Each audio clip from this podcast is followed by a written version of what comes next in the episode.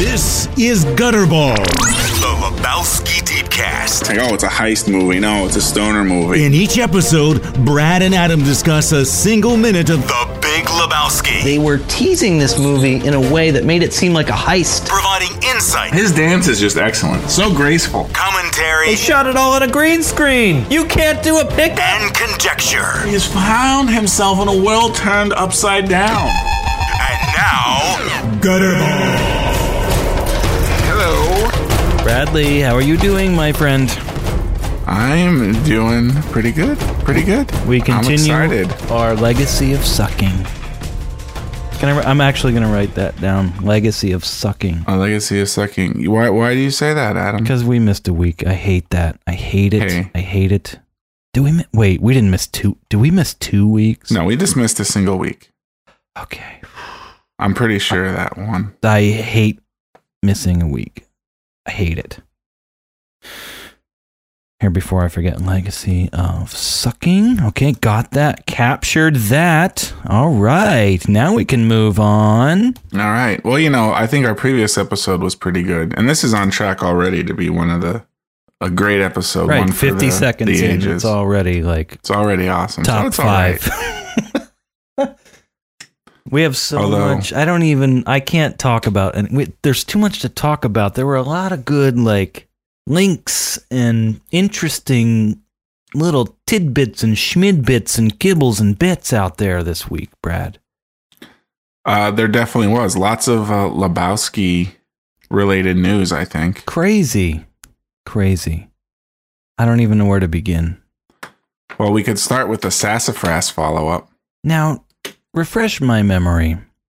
Did we ever actually reference sassafras the last Didn't time we, we talked a- about this? Well, see, this is the thing. We, that's what we get for not listening to our own episodes. No. Like, did Well, we? God is this just something that echoed around in our own skulls, or was this ever actually committed? Well, I know we talked about sarsaparilla, but did we talk about like the roots of root beer? I feel like we did. We talked about sassafras and safrole. Yeah, safrole. It's cancerous in humongously large doses. Right. But did we talk about sassafras? Yeah, we Hmm. did. We definitely did. You're saying definitely, but you don't listen to this, and neither do I. And But your I memory is just as faulty as mine. I remember talking about it. Let's talk about memories for a little while. When I saw the UFOs in Vermont, my brother remembers explicitly being there. And I remember like this story started to evolve probably within a month after I experienced this and he wasn't there. Probably within a month, he Mm. morphed this story into being, oh, yeah, I was there too. I remember seeing those things. Uh, And I knew immediately. And what was I? I don't know, seven. I'm like, you weren't there. It was our cousin, Daniel. he was like three years younger than me. So I was like maybe seven or eight. And he was like five. We were a bunch of little kids, like just out in rural Vermont. Like you could practically piss onto a rug that was in Canada, you know? Mm-hmm. and it's this little hill, mountains in the distance. I think Mount Hood, maybe it's called. And I re- so distinctly, I remember the shape. And I went back there a couple years ago for the first time ever. I'm like, holy shit, there's that mountain. I remember it. And there were these dark shapes out there, two of them. They just looked like it was a perfectly blue sky day. It was getting towards evening, but no clouds. But then two like weirdly almost black, dark gray clouds and two of them on either side of the mountain. And I remember looking at them being like, well, those look about the same size as that weirdly triangular jutting off piece of that mountain. All right, so there's two weird black clouds out there. All right. But it didn't matter. We were eight and five, so we were playing the game where we rolled down the hill. Mm-hmm. You know, It's a you- good game. that's a great game. You know, you almost puke. Maybe you hurt yourself. You hit a rock a little bit sometimes, but you don't care. It's mostly tall grass. Probably 45 minutes. And every time we'd run back up to the top of the hill, I'd look and there they were. Run back up, there they were. It's weird. Nothing else in the sky. I'm telling you, pure blue sky. And after maybe not 40, maybe half an hour of rolling down the hill, I remember like stopping and not rolling down the hill at the top of the hill and just looking at them like, well, that's kind of weird. They're still there in exactly the same places, the exact same shapes. I remember the shapes of them. One was kind of spherical, but like squished from either side, left and right, and kind of like a little taller than it should be. And the other one was like kind of a diamond, but that one was squished vertically. So it was like a little wider horizontally Okay. than it should have been, but that was a diamond. And what was so when it finally occurred to me that like those are things that uh, kind of shouldn't be there, Right. not things that I've experienced before. And I thought they were clouds, but now they've been there for a very long time in the same place, pretty much. That caught my Somewhat attention. geometrical. Somewhat geometrical, uh, weirdly dark against like the uh, fading, you know, dusk sky. And it was not totally dusk when I first started seeing them. But then, so when it finally caught my attention, I just stood on the top of the hill and I just watched them. I'm like, okay, this is interesting. I'm going to look at these because this is interesting now. And I sat there, stood there, I guess. Maybe I sat down, but I looked at them for like maybe 20 minutes, like an impressive amount of time for an eight or nine year old. Right. Like well, that's a you were eight years old. It was probably more like 120 seconds, but it felt like right. 20 It was two minutes, but it, I was like, no, I'm going to. I will tell you, Brad, I was a weirdly and perhaps dangerously dedicated child. You're a weirdly and perhaps dangerously dedicated adult, so I, I could believe that. So maybe it was two minutes, but we'll split the difference and we'll call it 10. How about that? But I, I really, th- I thought I was being conservative with the 20, but maybe not, maybe not. But then I'm looking at them, and each one of these weirdly dark clouds is on one side of this mountain peak, Mount Hood. I think it's Mount Hood. I'm getting that wildly wrong, I'm sure. This little triangle jutting off to the side. And what I noticed as I continued to watch them is that the one on the right, the diamond shaped, sort of vertically, f- slightly flattened diamond shaped geometrical black cloud, is like getting smaller and getting smaller and getting smaller, but slowly, like almost, almost so slowly that you don't notice it. And then the weirdly spherical one that's too vertical to be a sphere is getting bigger. And they did this pattern of like the diamond one on the right would get smaller and the spherical one on the left would get bigger. And then they'd reverse. And the diamond one on the right would get bigger and the spherical one on the left would get smaller. But over the course of a long time, it was not two minutes because you couldn't see them moving. You would just like take Right. little snapshots, be like, okay, definitely right now, the one on the right is bigger and the one on the left is smaller. You just sit there watching. You can't see anything really happening, but then you take another snapshot and say, shit, the one on the left is way bigger now. And then the, the one on the right is smaller. And what eventually occurred to me, whether correctly or incorrectly, was that they are getting closer and farther away. That's what's happening. That's what I'm seeing right now. But it was so like anti nature. And then I got freaked out. I'm like, Daniel, let's get out of here. And then we ran back to the house. There's my UFO story. There it is. That kind of shit happens, man. You've got one? We live in that world. Um, not quite. I do not have a first-hand UFO story. I have a second-hand one Are that you, I, I will save for another day, maybe. you're not at liberty to just. I have multiple second-hand ones, but I didn't think I, I wasn't gonna. I'm just gonna relate my first-hand. Yes, yeah, no. A second-hand one definitely loses it loses some credibility. exponentially. It loses Yeah. credibility. Although this one is a little different, I think. But uh, So you're gonna you're gonna tease it and tee it up like that, and tease then it up and tee it. Yeah, exactly. just not tell it. but in this case, so you started talking about memories, right? And what happened was it was my cousin Daniel who was younger than me because I'm the one that was in charge the whole time because he was like three years like a five year old might as well be a slug, especially when you're like eight or nine. Like you're Yeah. the cock of the block, eight or nine. And I remember just being like, "All right, let's get out of here. This is freaking me out." Boom, and we ran. He was oblivious. He doesn't even remember it.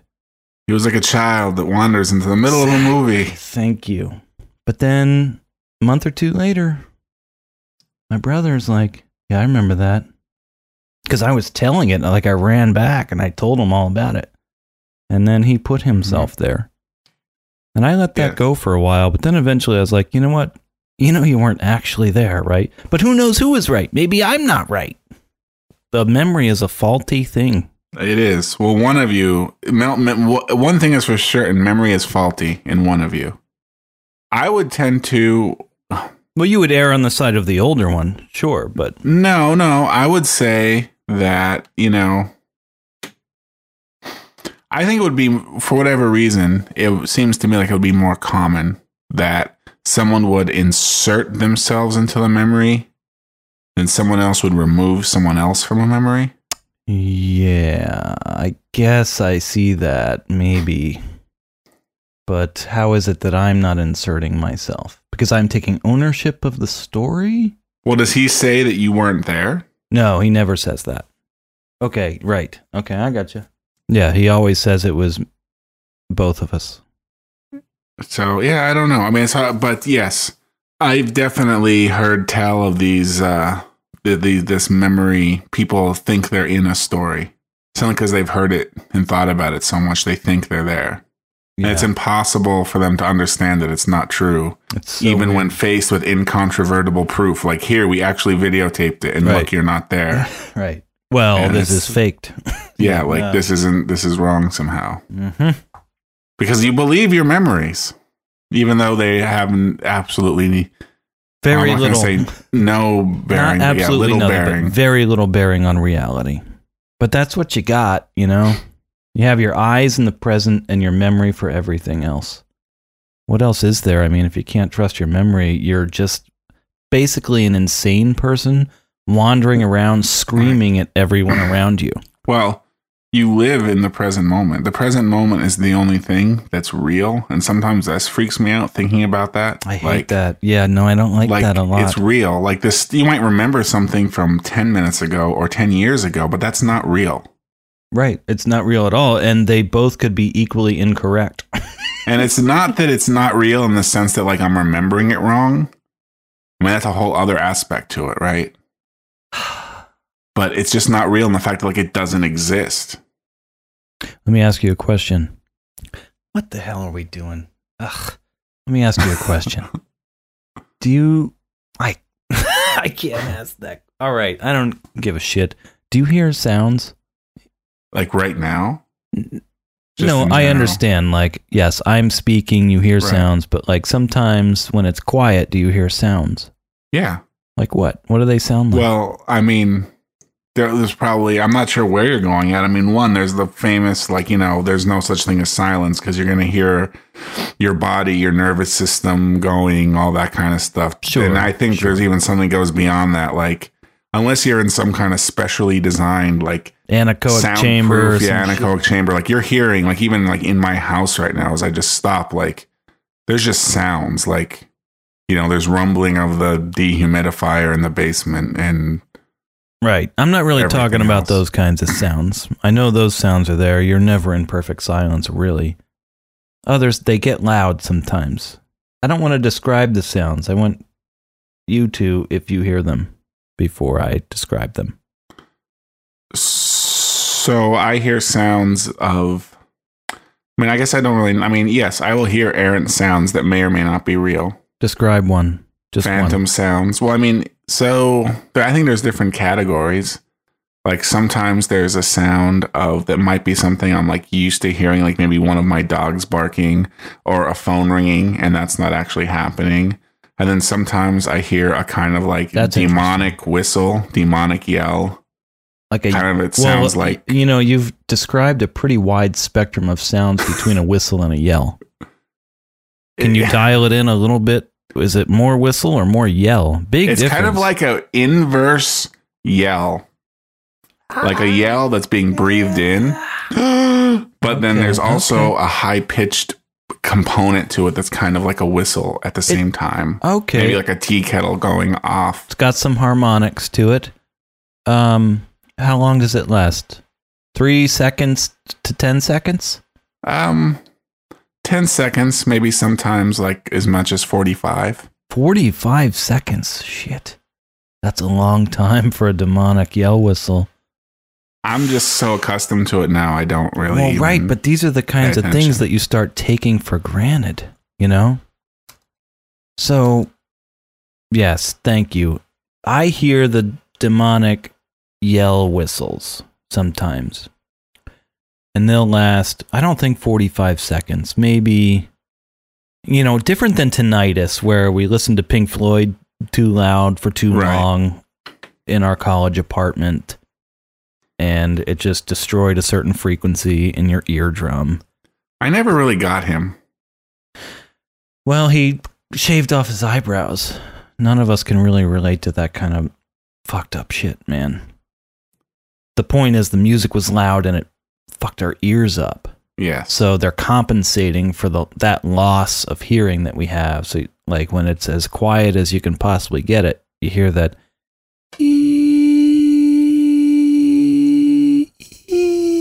whatever tone it is, Yes. replacing whatever got destroyed in there. So uh, can I just make a? But that's constant, you know. It's not a thing that comes and goes. well, I, I can I just give a shout out here, a cinematic shout out Sure. to uh, Please. Alfonso Cuarón again, because his use of that tinnitus of sound Men, right? in Children of Men Yes. was just so brilliant. It's Wasn't too that when much the, the gun got with. fired near his head, right? Yeah, Boom. Mm-hmm. Pee. Yeah, too much. I just did, I- did we talk about is- that? We just rewatched that like two weeks ago. Oh, you did? Yeah. I have not seen that in a long time. I actually only saw that movie once. I saw it when it first came out, saw it in the theater, and was like, that might be one of the best movies I've ever seen. And I've never watched it again. I did not see it in the theater. It was one of these. I stumbled across it on Netflix and said, eh, okay, turn it on, and blew my mind. And but that was like, I don't know, four years ago. Never Mhm. watched. It's almost too intense to watch a lot. Yeah. It's not very watchable. You don't want to keep watching it. But yeah, watched it again. It's like, it doesn't suck. It has not Does- gotten worse. No, it doesn't suck. Does have uh, Julianne Moore in it. Yes. There's a connection. herself. Mm-hmm. Mm-hmm. Demi Sandra.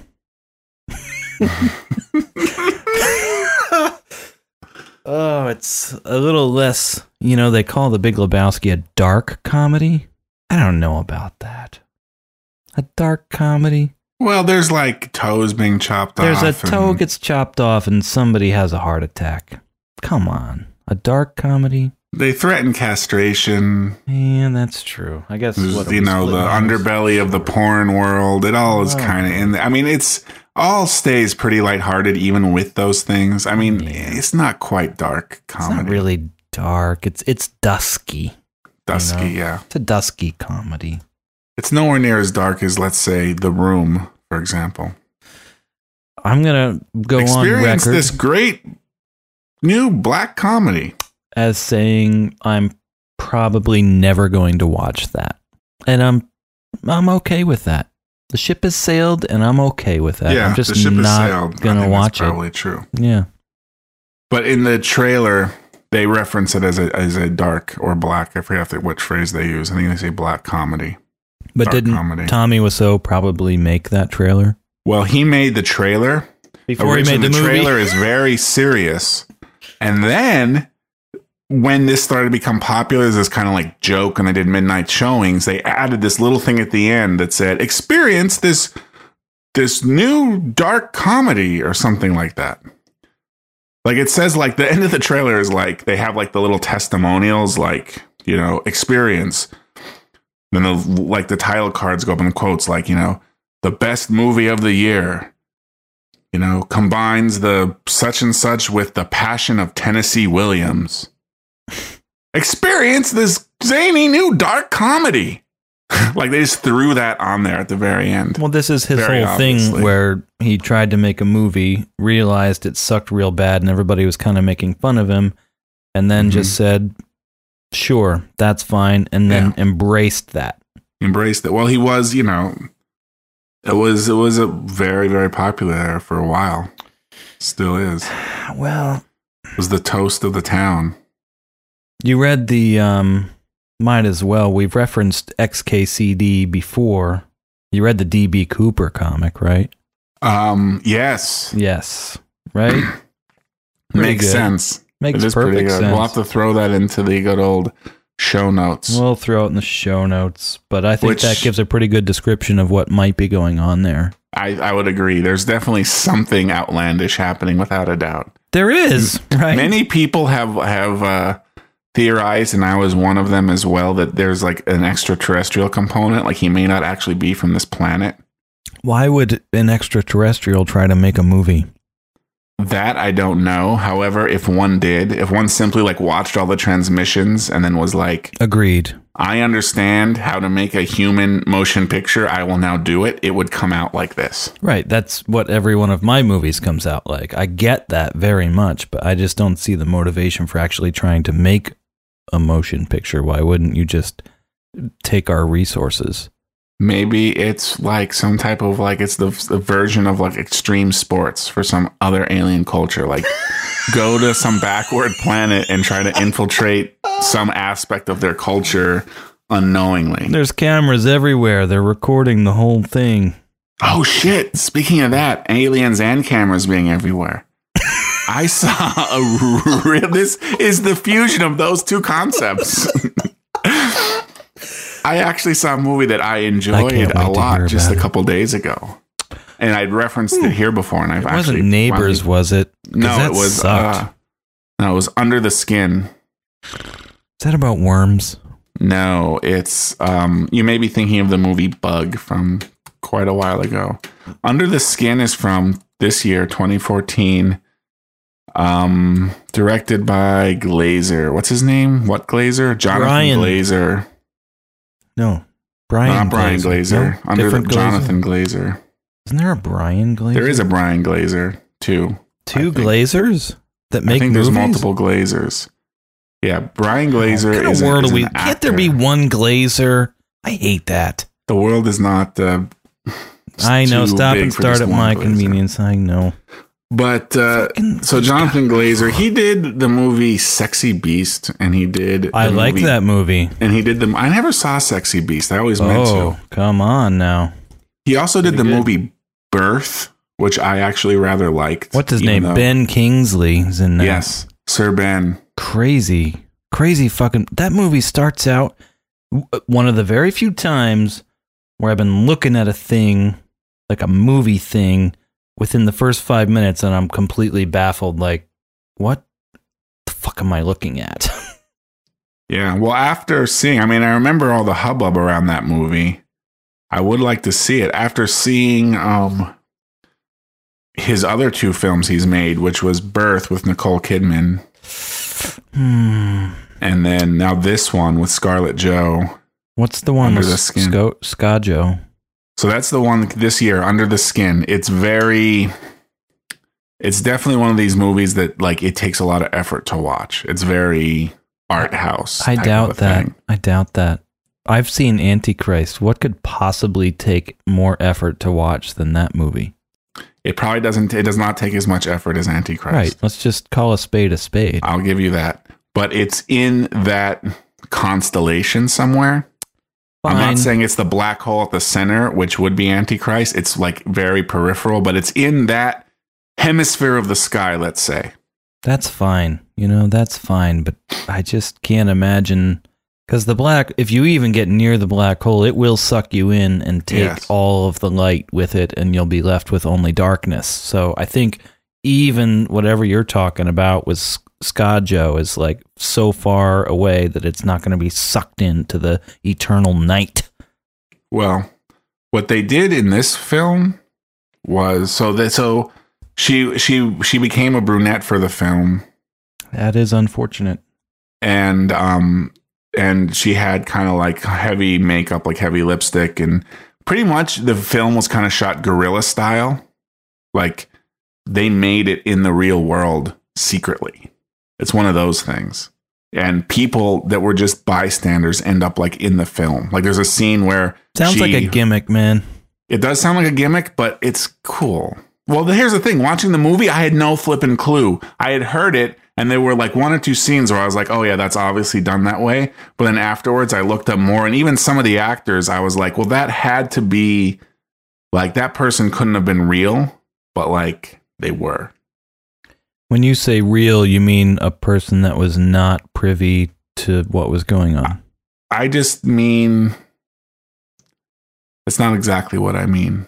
It's kind of well, no, I definitely mean that as well. we're I not mean gonna in talk multiple- about- I, I mean it in multiple dimensions. We're not going to talk about American movie right now, are we? No, we're not going to talk about that. Okay. Or catfish for that matter. I have not seen the catfish. Don't. Stupid. Anyway, I recommend to you, Adam. I'm not saying you will enjoy it. You may very well enjoy it, la- but I you think you should watch the last this time film. you did this to me.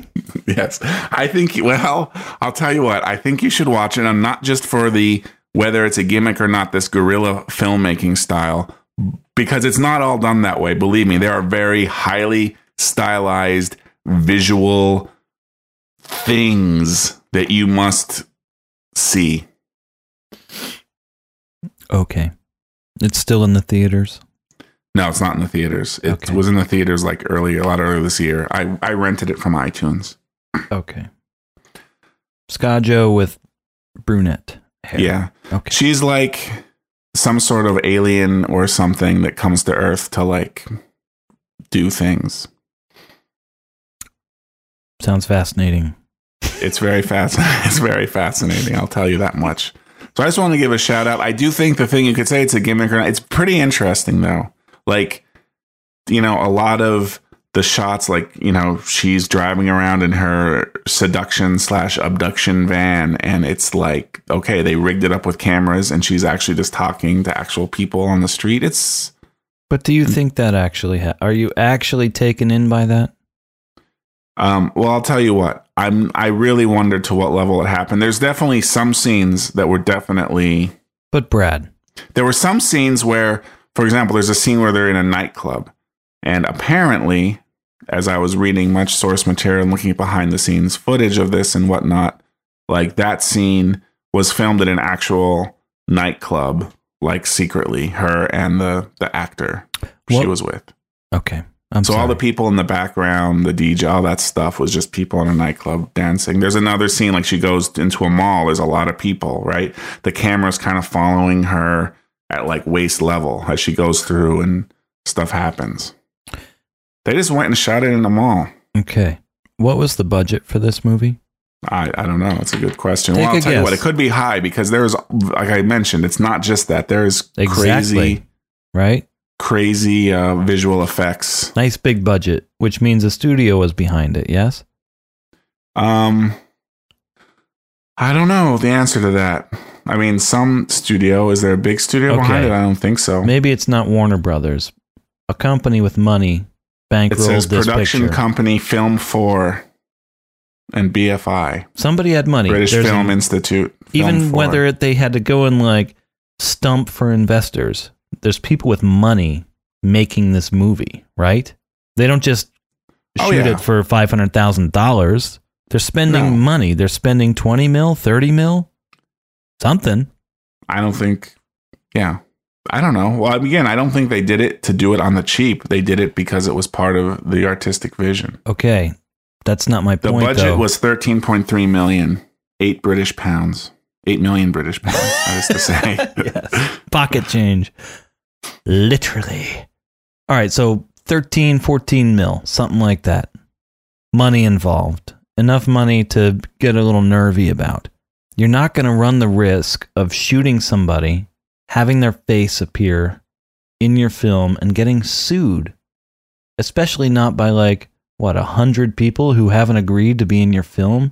At I'm the not- very least, at the end of the thing, after the shot, they probably went back and said, "We shot you. Will you sign a release to be in our movie? My name is blah blah blah. This is Scarlett Johansson. Is that cool?" And then they just took whatever you know. Whoever said, "Yeah, that's cool. I'll sign it," and whoever said no, then they didn't use it. Could could very well be true. That's what because they they're not going to risk all of their money because they could get sued for more than that. You know, you get no releases from eighty percent of I'm the people in your movie. It's crazy. They worked on a a legal framework for this. For example, I mean, there are many um, documentary films released with people that might be you might film something on a city street and people are Okay. passing behind. Number one, not a documentary. Number two, if it's a group of like 10 or 20 people and you can't identify faces, they're not going to be able to get you for that. So the people in this that have speaking parts, I'm sure they attempted to get a release. Right. Right. You're not just like interacting with people one on one. But when they go to the mall and there's like literally hundreds of people, I don't think they got a release. They just No, no, probably not. No, for that they could get away with that. I agree. Yeah, I I'm agree. sure they got the release for the people that were actually at speak. That actually spoke. Yes. But I guess the important question is did they get the release beforehand or afterwards? So is that person before or after what? The interaction? I'm So- sure. Well, is is because these are non-actors is what you're claiming Mm-hmm. like actual people wandering around the mall she goes up they have a little interaction and then it's done and they're like oh by the way you were just in a movie would you like to sign a release no shit we'll have to do that some other way or are you saying like no, hey saying do you like want to walk up happened. and do you want to walk up and be in a movie with Scarlett Johansson real quick try to act natural because I don't no, think that, that, would work not happen. Right okay so you're saying plan A That's the only way that makes sense. I think, but even that's risky. Like you could go all day and not get anybody to say yes. It was. It's a. It's a. It's a love affair with the art. A thirteen million dollar love. I'll take thirteen million dollars to have a love affair with my art. Well, I'm not saying they wasted the money, but maybe that's why it cost so much. If they did have to shoot day after day, I, I would imagine they did not have too much trouble getting releases, or at the very least, I would imagine out of maybe the handful of people that have speaking parts in the movie that might have just been extras, like just people off the street, they probably filmed hundreds more.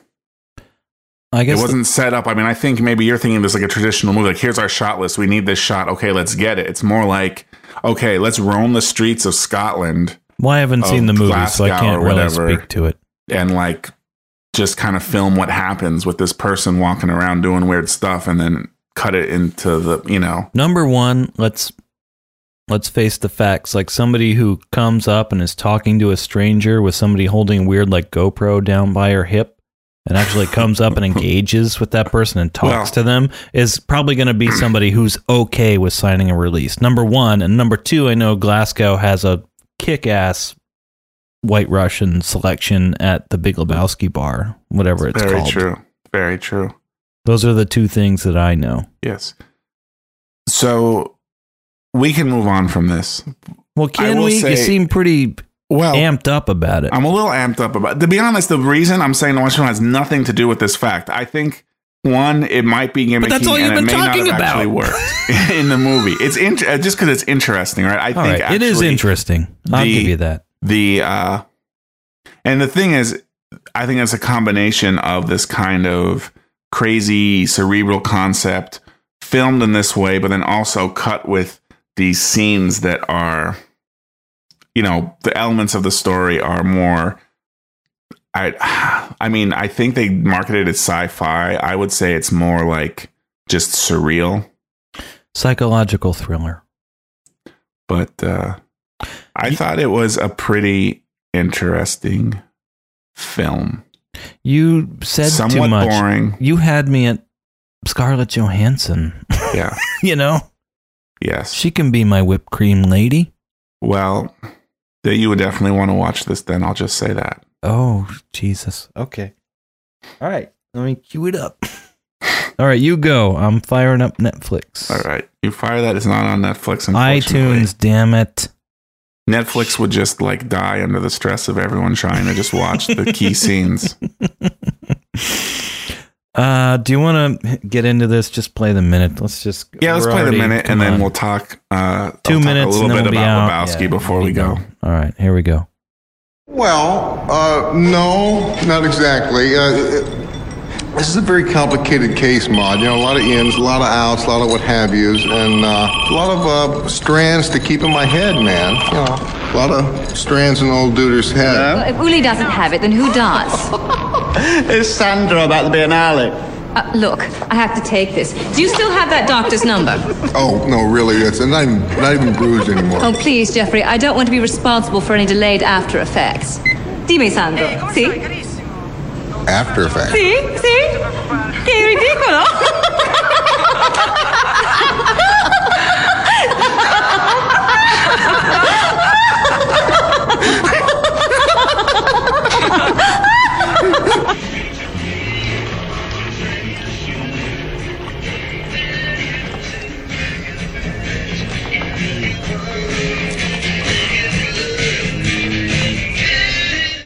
All right, so we're basically in the same environment except for the last what seven seconds, eight seconds, ten seconds, something like that.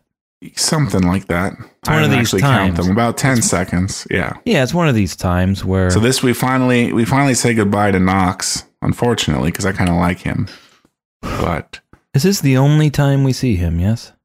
I I believe so. Yeah. Uh, well, probably for the rest of the movie, he's like loping around in his uh, like hairy, toothy form Yes, that was just uh, on the TV at this house yesterday. on purpose or accidentally, and it just kind of Well, got my my son there. was watching it. he likes it. I was like, "Hey, Knox Harrington." Alfonso Cuarón, baby, right? Yeah. No, exactly. It. That's that is the. So I haven't watched all the Harry Potter movies. I know you don't like them; they're too whimsical.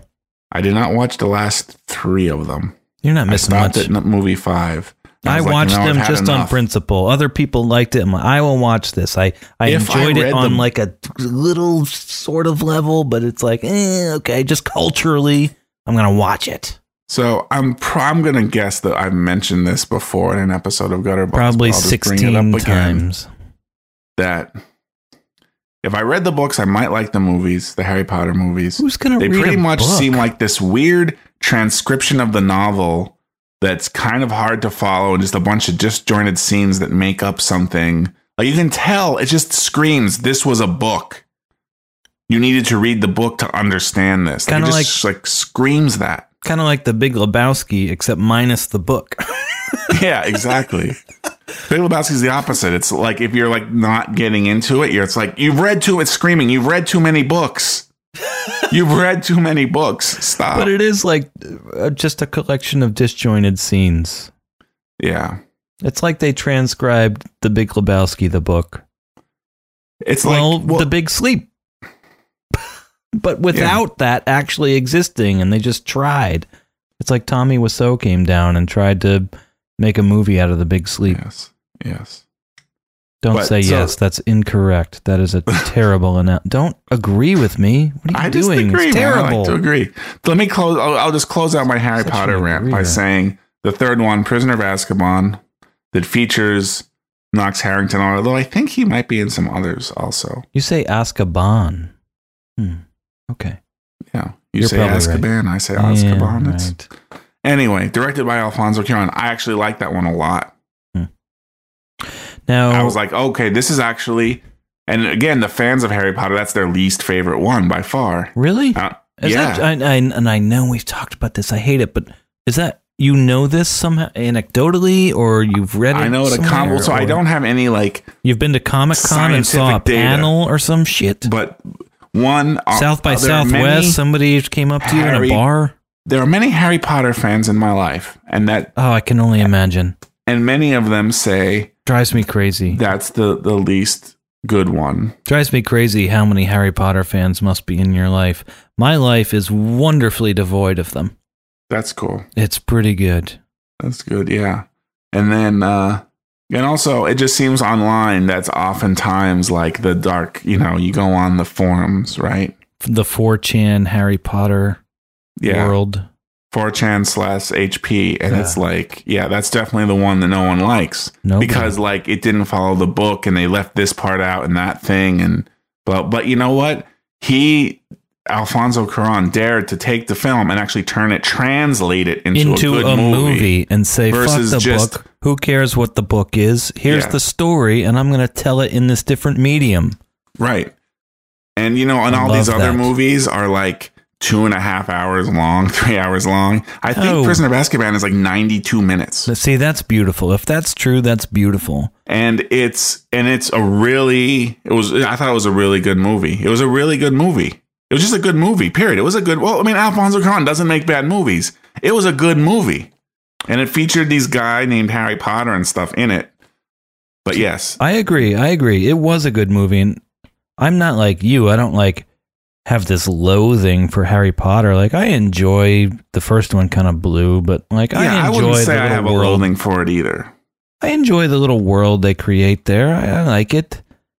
But um, what's interesting to me is that you said, "Boy, we are going to talk about the big." But, but okay, Knox Harrington was in Harry Potter, so that's fine. But you said like Alfonso Cuarón didn't care about the book. He's not transcribing the book into a series of like moving images and sounds. It's not his job. His job is to make a great movie, which is a completely you might as well be making a painting and then like I don't know, a pewter thing to sit on or like a song. Like how is this you can't like literally transcribe the painting into a song. You're going to take Right. liberties. You got to make it work for the medium. And I think that's what you're saying he did. Yeah, not It's without a doubt. that's what he did. Fascinating because we we got to put this but the I sent you Steven Soderbergh's website where Oh yeah, oh boy, we got to put that in there. yeah. Um we can't really dwell on it, but just watching Raiders of the Lost Ark in black and white. I mean, wh- and without the soundtrack, and no sound. They just put some music over it. Just some vague, which I don't even think they should have. But you gotta like, well, it's, you know what? You do have to have some background music. No, I'll take that back. yeah. Just because otherwise you'll wander away. hmm But yes, just some background music and just looking at it. I've never enjoyed Raiders of the Lost Ark more. I don't think. Definitely never appreciated it more. Well, see, I guarantee that's true. Like that doesn't surprise me. I have enjoyed it more. I enjoyed it more when I actually watched the movie because Well, this was just an true. exercise, you know, to look. I should say I a- haven't enjoyed the movie as much since I was a kid. Okay, Is what I should say. all right, that's fair. That's fair. It's a fantastic movie. Like I don't it think its its is. best form is in black and white with none of the dialogue and sound effects and blah blah blah. Come on. It's it's You're being it's- kind of an asshole when you say that. But to like strip the sound out, desaturate totally, and look at what that man did, Gordon Willis.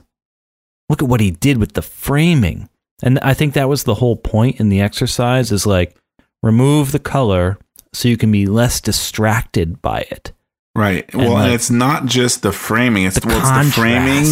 It's the kinetic. It's like the movement Mhm. and the editing. It's right. it's amazing. It's all those things together. But yeah, it's what's happening in the frame over time.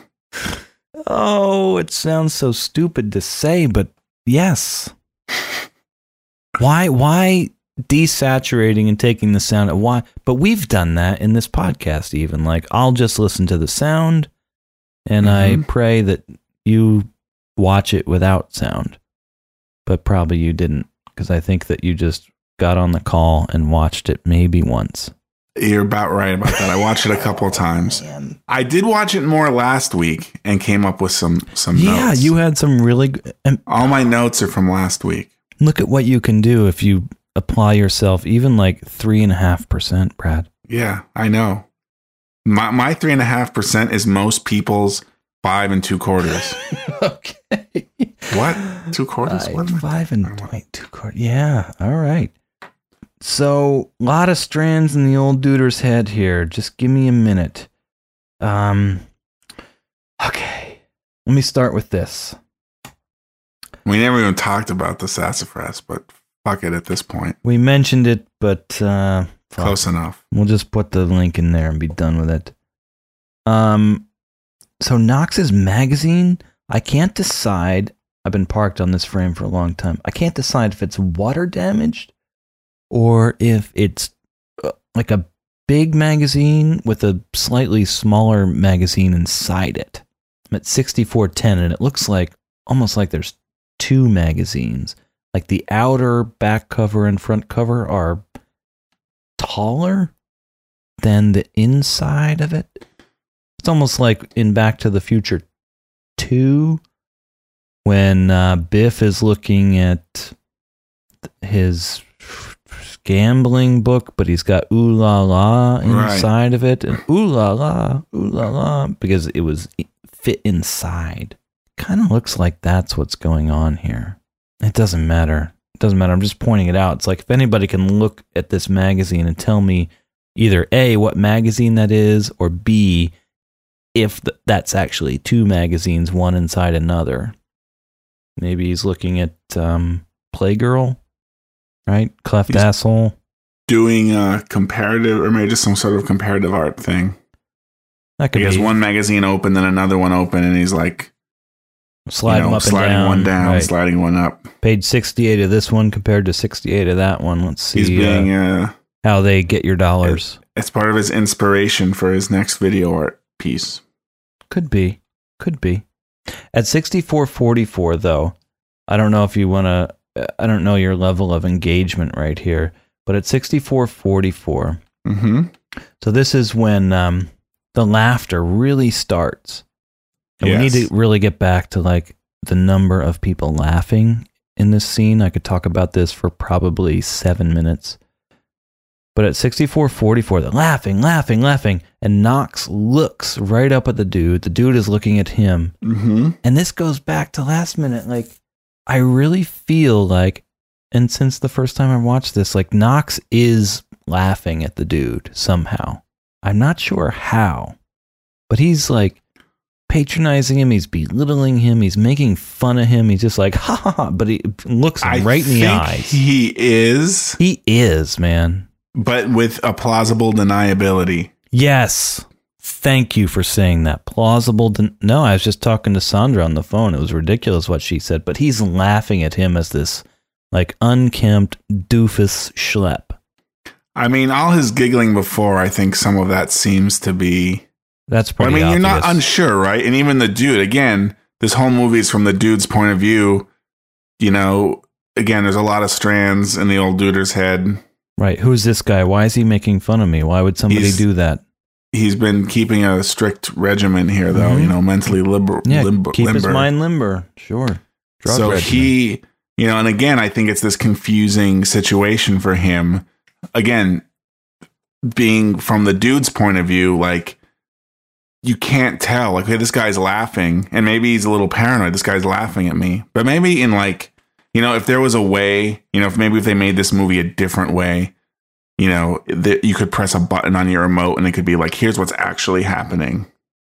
Switch back to what the dude is doing, right? I like that. I like, like that. it would be like maybe yeah maybe like this guy's not really laughing at the dude maybe he, it's like it's not you know but i think even the dude is uncertain like is this guy laughing at me or not i can't tell I think you're right because he's paranoid. If you push that button on your remote, the dude would be like, okay, they're having a phone call. They're doing like their own thing for a little while here. So he'd go back to examining the Autobahn album with, uh, you know, the nihilists on it and be like, wow, really? They had an album in 79. And he'd go over and like sit in the chair next to Knox, kind of sit down there and examine the thing and drink his drink. But instead, he's so caught up with this nonsense that's happening. But I, if he wasn't so stoned of Jesus, I don't think he'd be thinking this is so weird. So what I'm agreeing with you, and I think that without like doing the fear and loathing thing where the carpet or the tile or everything's like curving all around, like they're doing Right. it in a much better way where it just seems off somehow, and you're not sure why. And we're seeing it from the dude's off perspective.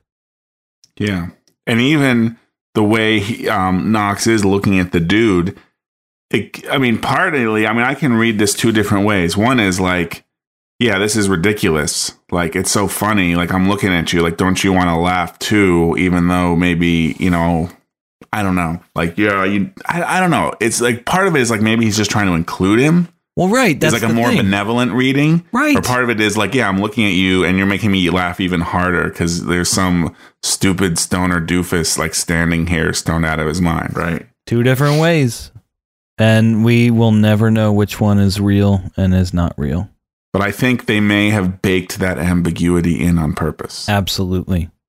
Absolutely.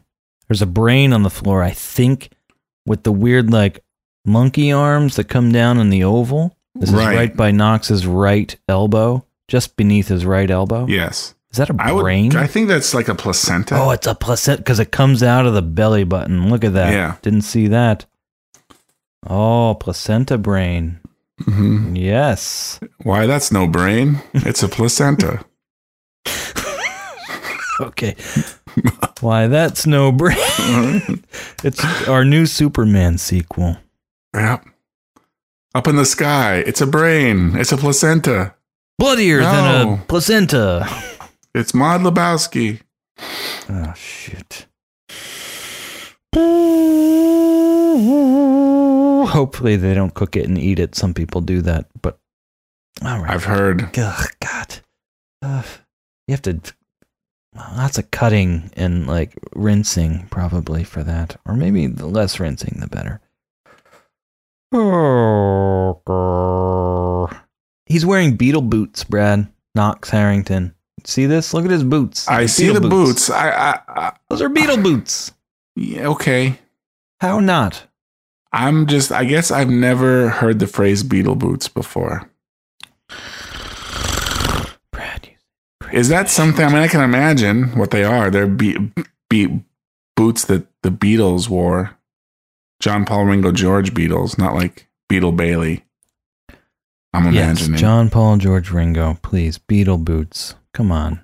Is that like a phrase that like your your dad used? Like damn hippies. Like He liked the Beatles. hey he Adam, wouldn't say wearing that. Beatle boots. No, we never saw me wear them. I wore them when we were hanging out. And then people were like, oh, Beatle boots. I'm like, oh, oh, yeah, these are Beatle boots. Oh, I love them even. These are Beatle boots. Yeah. Shiny boots, uh, you know, just above ankle high. A little bit of a heel, not too much. Black. Come on, beat. I'm just Dude, fashion just- really just- fashion illiterate, so I'm sorry. Google fucking Beatle boots. You'll see right. them. I mean I Hell. can kinda see them on the Beatles. No, you're just being as in my mind's man. eye. I, but uh, although I see like their pants over them, so I don't quite. I'm sending you the thing here. Just just look. Look at all the Beatle boots everywhere. Come on. Beatle boots. You know they're and they're boots. loose around your ankle. They're not tight on there. They're not zippered. Beatle boots. you kidding me? Beatle boots. I could Beetle go for a pair of Beatle boots. They're good, man. Now don't try to like jump off a They have a concrete pretty hefty abutment. heel, though. Some of these. some of them. Don't try to jump off a concrete abutment. Abutment? Oh man, a what? okay, thank you. and then because they will slide out from under you, they're very slippery. I did do that, and I think that's why my back is also a little fucked up. Well, that and the wave back in '90, I think, is the main culprit. That's a story for another time. Got Yeah. We're racking up the stories for another time. All right, we we done here? No, not done at all. I got there's a stereoscopic phone ring, audio note. Another nice thing. Ah. 6409 we are on a tight of the dude and the phone rings to his left our right and we hear it on the right so it, it's a job that you don't get to like take a scene off sound Mhm. mixer No. you know and it's totally it's 100% in the right ear so nice little audio thing um Do you remember when stereo television was like a thing? what is stereo television Like the audio was in stereo on your television, Um, and things started to like air on television in stereo, make a big deal, like in stereo, kind of where like available. in HD, where like, available. stereo, where available. Yes, exactly. I do remember that. Yes, and they'd have the little like curvy parentheses around each side of it. Right? They Well, it have would- like three little curvy parentheses. It was like audio. It was like the stereo sound coming out of each side. Right, Yeah. right. I do remember that in stereo. Where I think most of the time we were in the places where it wasn't available. Yeah. No, that was definitely growing up. I was like, that was just like, I can only dream of one day What is it going to be like? having television in stereo, maybe in the year 2015. Yet here we are. I have flipping stereo television on my phone that you carry around in in, HD. You have like Star Trek: The Next Generation esque video chats with people all the time in your pocket. Yes. And and the, and the quality of that is better than the quality of It's television was back then. Yeah, well, it's better than the quality that Star Trek: The Next Generation had. It rarely like zzz, like like vertical and horizontal lines coming in and jagging up the signal. How Yeah. often does that happen? Not too often. Sometimes it falls out, but never like how's that interference coming in there? Yeah. But we aren't broadcasting over subspace, so yeah. The uh Can you define subspace for me? I can't really. Okay, It's just a thing. I didn't think so. But uh, I mean, it's obviously not normal space. It's somehow below space and lets you actually communicate faster than light. But Anti-space. the no, not anti space. That's Shit. a whole different thing. Oh, And let's not even bring anti time into it either.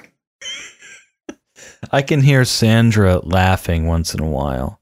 You mean Um, just like in your head randomly Not like when the demons subside or subside, or do you just mean like in this minute listening? Sometimes you can hear Sandra in there very clearly. to keep it succinct, I'm going to just talk about this minute for now. Okay, For all now. right.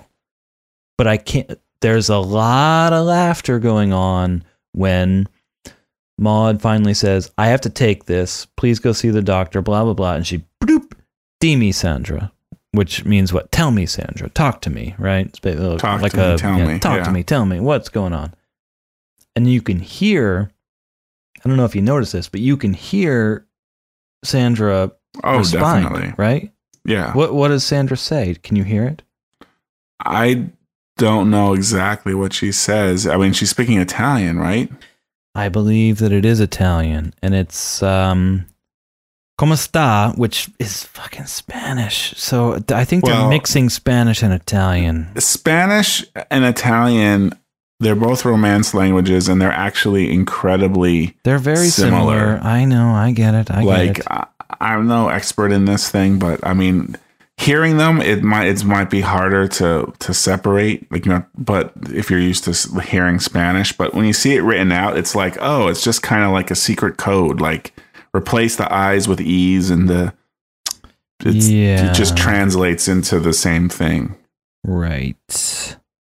No, I can see that. I guess I can see that. I guess, but it it it really sounds like "Como sta, carissimo," which what means Well, uh, how are you, that- dear? Right. Yeah, that, I, that's what I would say. Like based on my knowledge of Spanish, I would say that's what it would mean. Right. How are you, dear? And with the isimo, that's like a extra umph to it. Like Right. my Little deer, my very special deer. yeah, it's like great it's a deer, like familiar. super deer. right. It's very familiar phraseology. Right. I don't know if familiar is the word. I'm not sure. I guess because I again I don't really know Italian. I always have felt that it was like a uh, like a um. Mm, can't think of the word. It's like a. It's adding a superlative to it, kind of. Well, best friend, wouldn't a best friend be more familiar? You're saying not necessarily? Well, I'm just not saying adding that. For, I'm saying, yeah, it could be f- familiar to say that. I'm just saying that adding isimo, right? Whereas, like in Spanish, adding like ito is means it's a diminutive, Right. and it would be used more familiarly if you were addressing someone that way. Isimo is the opposite of a diminutive. It's a I can't think of the word. Right? It's a it pushes it up, but. I could be totally Okay. wrong on that no, too. No, I, I got you. I got you. What? And you're kind of implying that the Italians, the Italian folks, play a little fast and loose with their uh, whatever the opposite of a diminutive is, a, ma- a majorative. Right, a majorative. Exactly. That's what I'm just I think that might actually be what it's called. Sure, that sounds good. I'll take it. All right. So, tell me, Sandra. Talk to me, Sandra. What's up, Sandra? Oh, how are you, my dear? Augmentive. Augmentive. Augment. See, that's better than majorative. Augmentive. Yep. I like it. And then I can't for the life of me figure out what Sandra says. I wish Well, it's in I Italian, could. right? No, but I can't even hear it.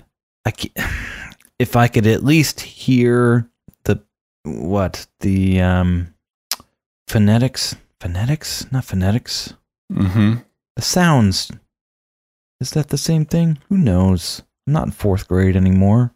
I just want to hear what he's saying. And that's the other thing. I think Sandra's a man, which can be, and I think Sandra can be short for Alexander sometimes. Sandy Koufax.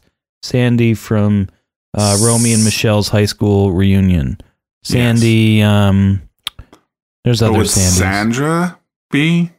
Well, I mean, I don't know step, if but- Sandra can be a man's name, but Sandy can. I think it's. It sounds to me like a woman. I mean, I can kind of get it where you're saying it's a man. Like if you don't, but I mean, listening know, to it, it's. I'm gonna say it's a woman. The voice is a little. I don't even want to say it's like mannish, but just like I think with the Italian, the way the Italian well, with Italian, has a certain goes. oomph. Like I think to us in our culture, that oomph is somehow translated as mannish. I know But- what you're saying. I'm not sure I agree with you, but I know what you're saying. I think it's a man. I think Maud's friends with men. That's true. Mostly. Well, and also, you know, the theoretically lots of gender bending things happening too in her world. So Right. who knows? You're saying she's friends with mostly gay men.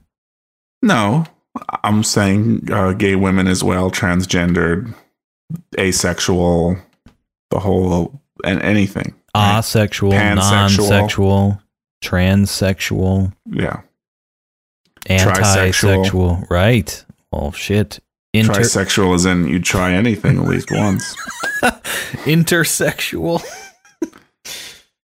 Did um Yes? Did you did you ever hear the Please word change the fucking subject. before? Biennale, Biennale. No, and I was going to talk about this. I because I was I never to. heard that word before. I was watching than this, movie, on my iPhone, and I was trying to get the captions on. I couldn't do it because I knew you were going to do it, and I'm like, "What the fuck is that word?" And then I saw your note in here. It's like Biennale, and that is what Knox is saying. He's saying Yeah, it's Sandra about the Biennale. right. Like I never. I always just thought it was some nonsense like word in there where like the the thing like you know like maybe it's the name of a painter you know or a painting that got who know you know what I mean like what is it? Do you know what But I yeah. thought it was? I thought it was about the Van Allen, but his accent was so crazy that it sounded like a little wacky. I'm like, and th- I'm not actively like parsing this out and trying to follow the this down a logical thread, but I'm like, he's saying Van Allen, so he's talking about the radiation belts that I was going to say the Van Allen globe. belts. right? They're so ridiculous. Well, they, They are. you, you know, get a shortwave radio and you can hear stuff from Europe here in the United States. It's insane. Think about that just for a second. It's fucking crazy, man. And can you imagine, like, if Sandra's like tuned into some wackadoodle shit from like Thailand or, you know, that weird, it like, could sound pretty ridiculous to her. What about and that- She needs to share it with Knox and uh, Maud. do you ever go on Google Maps and go up to like the northern edge of Russia? Siberia up there in those little islands and nether regions? You ever do that No, and wander no, I've around never- up there, I've Brett? never done that. Are you kidding me? Can you imagine if you were plopped down there and had to survive?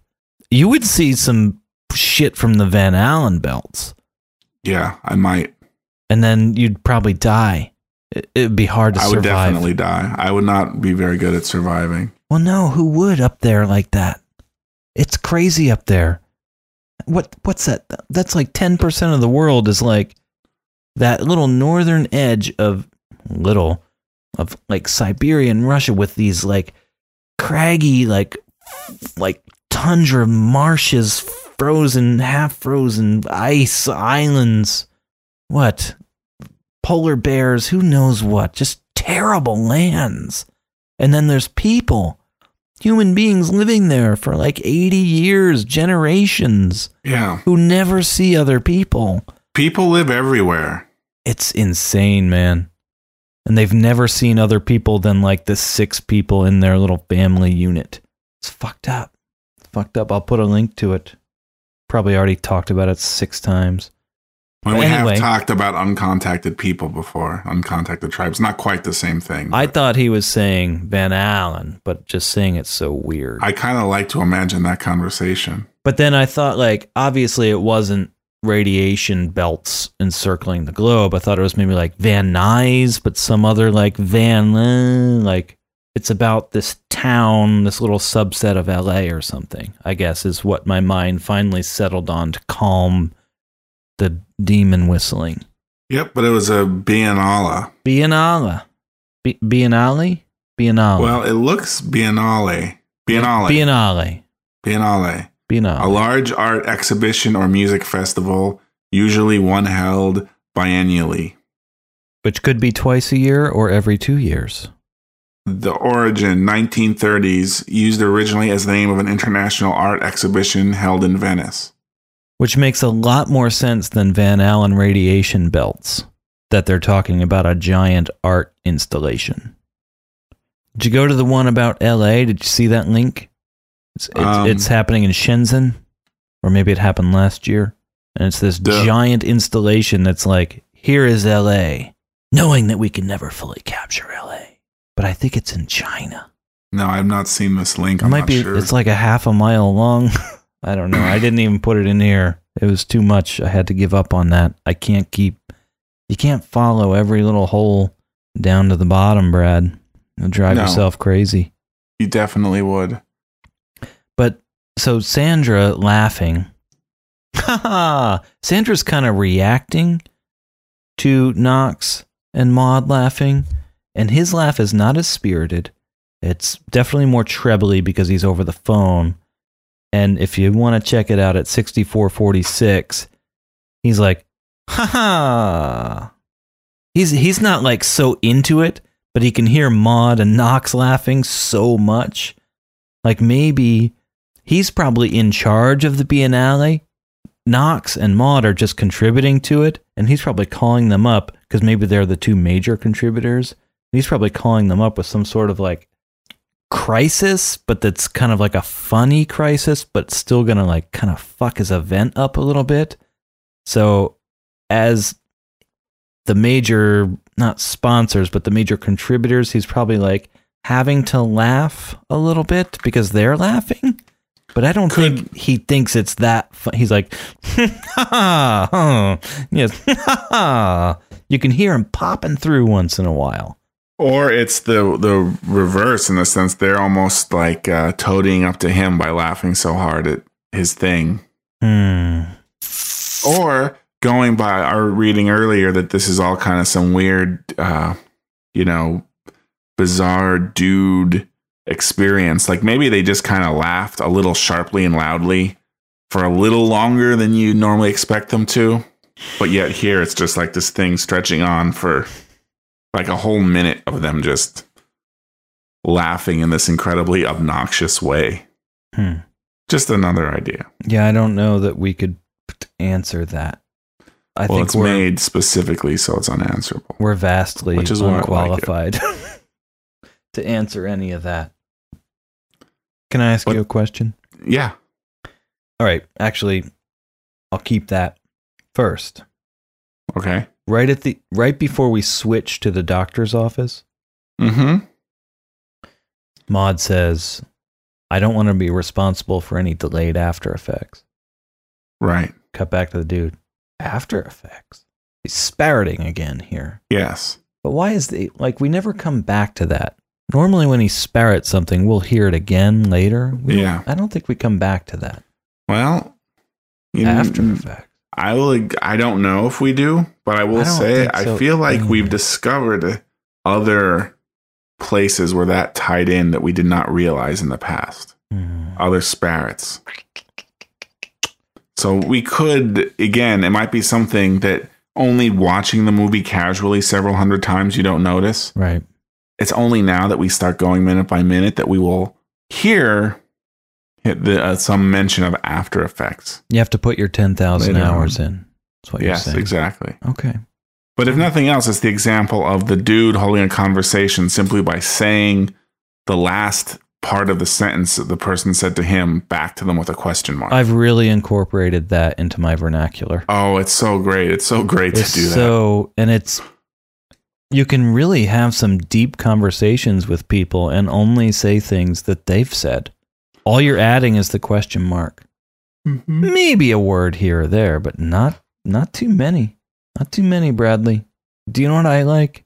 The dude starts referring talking about sparroting.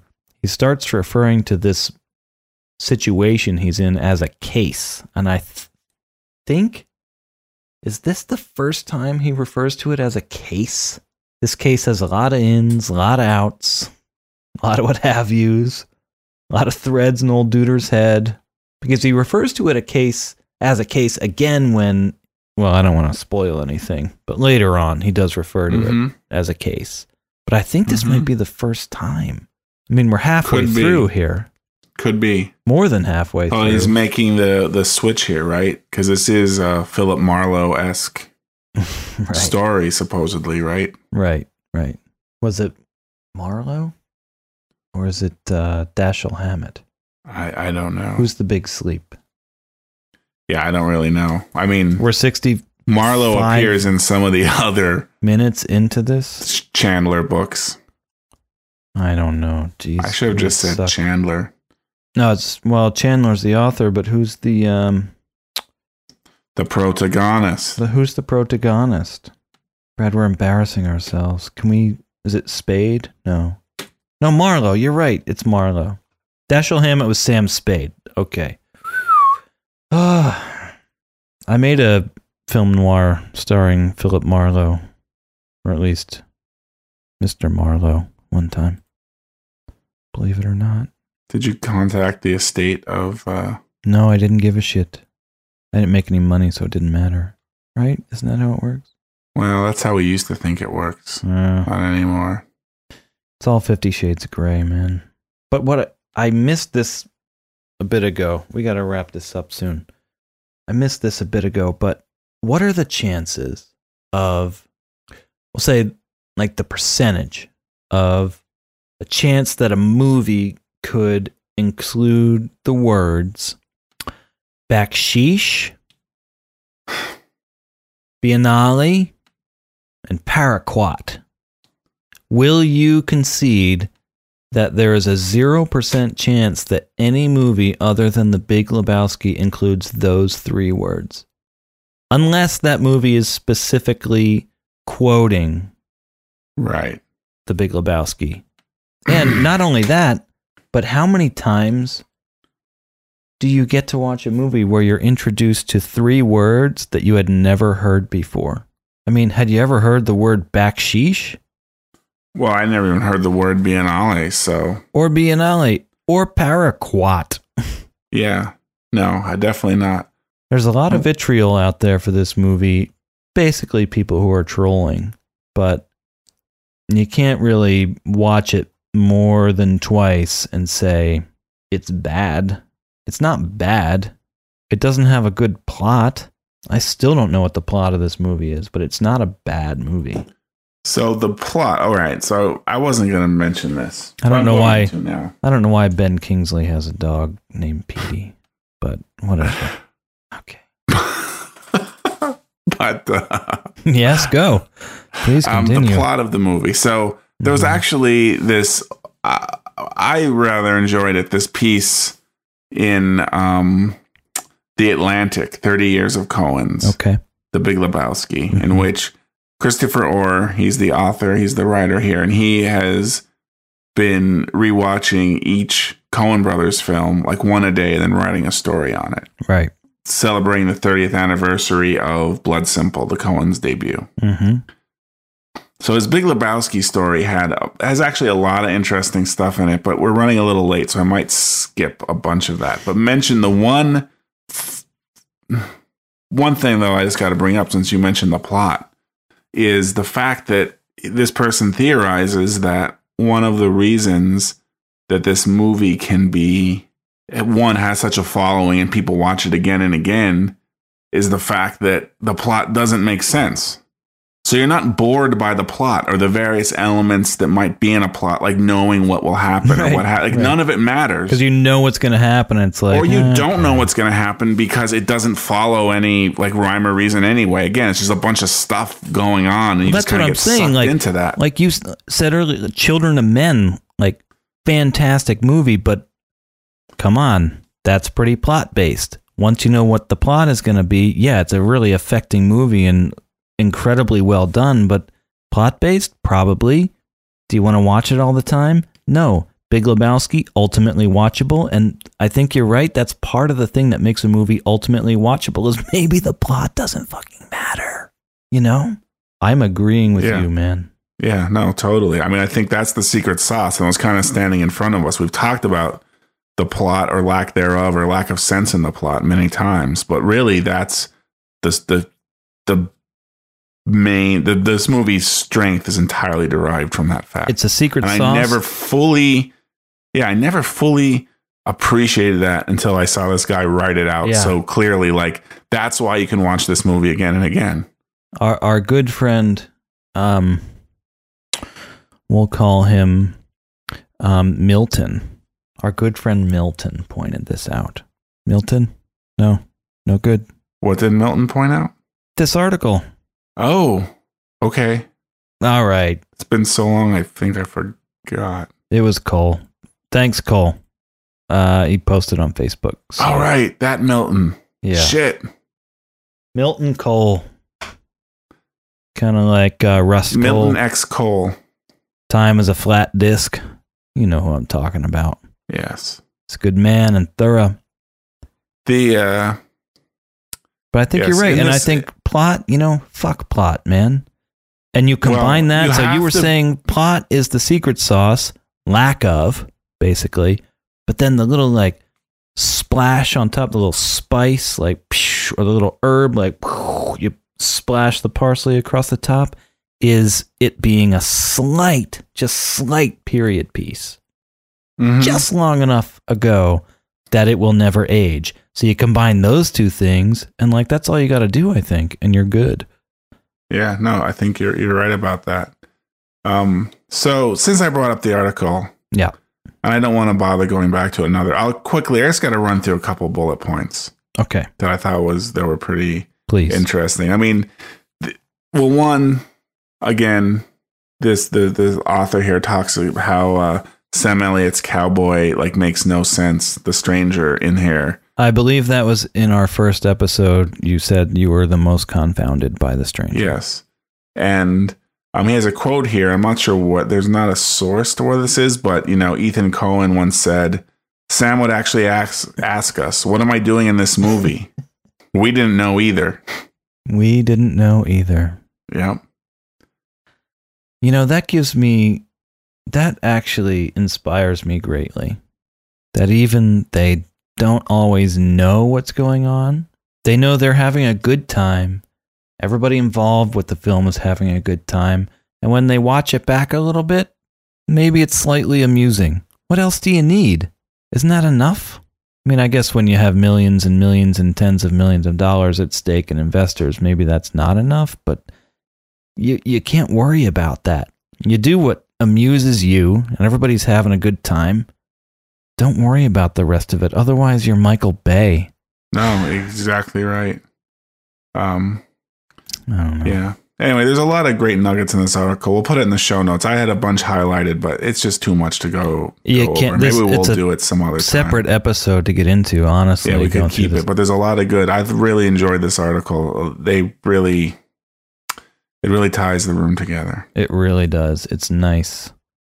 A lot of good shit in there. And, you know, and it's from somebody, and I really appreciate the author like owning up to the fact that because I think he kind of heaps some praise on this movie. Like he he does fire some missiles across its bow, Yeah. and, and he quotes his friend coming back at him saying, "You're full of shit." But I think he heaps a, Uh. a pretty decent amount of praise on the movie. But then, yeah. you know, he's like, "This is not even. This is like number six out of sixteen for me." Right. It And- doesn't. It just misses being in the top five Coen Right. Brothers for him. Which I think this is in my top five Coen Brothers movies, but it's not my favorite. It's the most watchable, but that doesn't make it my favorite. It doesn't make it their best movie, you know. And Well, I mean, there's- piss a lot of yeah. people off, but it's no, I would not. agree. I mean, I think. Well, again, best means a lot of different things to a lot of different people, right? Right. And in the sense that Right. it's the most watchable, I might say the most enjoyable movie to watch again and again. Well, doesn't that Right. make it the best movie? Well, you know, maybe Well, not. on a on a particular scale, maybe, but is it better than The Godfather? No. But do I want to watch it more often than The Godfather? Duh. You know, I could watch it all the time. So yeah, I guess with a certain set of eyes or a certain uh, calibrated device, you can measure it different ways. I don't know. That's a tough one. It's a tough one. I really don't know how to answer that. If a movie is the most watchable movie, does that make it the best movie? I don't think it does. Well, I mean, I think it may or may not. It depends. But I think there's other things you might appreciate about a film. Is it the film that makes you think about yourself and re examine the world in a different way the most? Right. That might be the best movie. But that might be a movie I never want to watch again. I think we could mention a movie like Yeah. that. We already have. The Grifters. Yes. How did you know? It's so fucking awesome. Did uh, well, yeah, or I mean, there's even more than that though, too, right? Like, there's could be things that Howard the Duck. purely, yeah, exactly. That's a film that works on a more on just kind of an abstract visual level that touches into something subconscious that you can't quite name, and you can really appreciate the the masterful art that went into doing that. Well, you get caught up in this like Alf esque world of cartoonish nonsense that belies the like deeper cultural mores that they're examining. It's a crazy movie, man. You, I mean, you see duck tits right in the first what two minutes of the movie, female duck tits. I didn't even know ducks had like tits. It's Did a weird combination, you know, avian, mammalian. It's all together. Ah, Ave Malian. All right, let's let's put this thing out of its misery. Let's do it, man. Come Let's- on. Yeah, let's, yeah. Let's pull the plug. now. This is, we really we had something. You know, it was all right for a while. That's the thing. This actually was turning out okay for a little while. I think it was pretty good. I mean, we kind of got a little sidetracked at the end, although, you know, we didn't talk about the last 10 seconds or so, which are in the doctor's office, but maybe that just has to be a revisit. We're gonna have to revisit it. Um, a little, there's not a ton, but there are a couple things. We'll we'll have to revisit those. Right. Yeah, definitely. Re- we'll revisit. It'll be good. Oh my goodness, my wife has a herniated disc and she sat on the Oh. couch for a week, which is terrible because she couldn't walk, you know. I had Yes. to I bought a cane. That sucks. Well, well, she bought the cane and wrapped it in pink duct tape and then she bought a walker. Actually, I bought the walker. And then she had a walker. She was walking around, you know, with the walker like an 80-year-old person. hmm And then I had to buy a wheelchair because even that was too much. I'm wheeling her around. We went grocery shopping in the wheelchair, but she got to go on the little rascal, you know. bzzz. Yep, That yeah. was fun. That was awesome. But then today, she was like, she can finally walk again. She went back to work. That's nice. And it's like, oh, Gigi, I saw you. That's my mom. She lives with us. I saw you cleaned up that uh, stain on the couch there. Thank you. Oh, I didn't clean that. I didn't know what that was. I thought Wilson cleaned it up. And it was chocolate from this cowgirl bark that fallen onto the couch and melted into a stain. And my mom's like, I didn't know what that was. Our dog will eat anything. Let me just put it that way. Yeah. Especially if it's on the fucking poop deck. Next time on Gutterball. Could you slide your shorts down, Mr. Lebowski, please?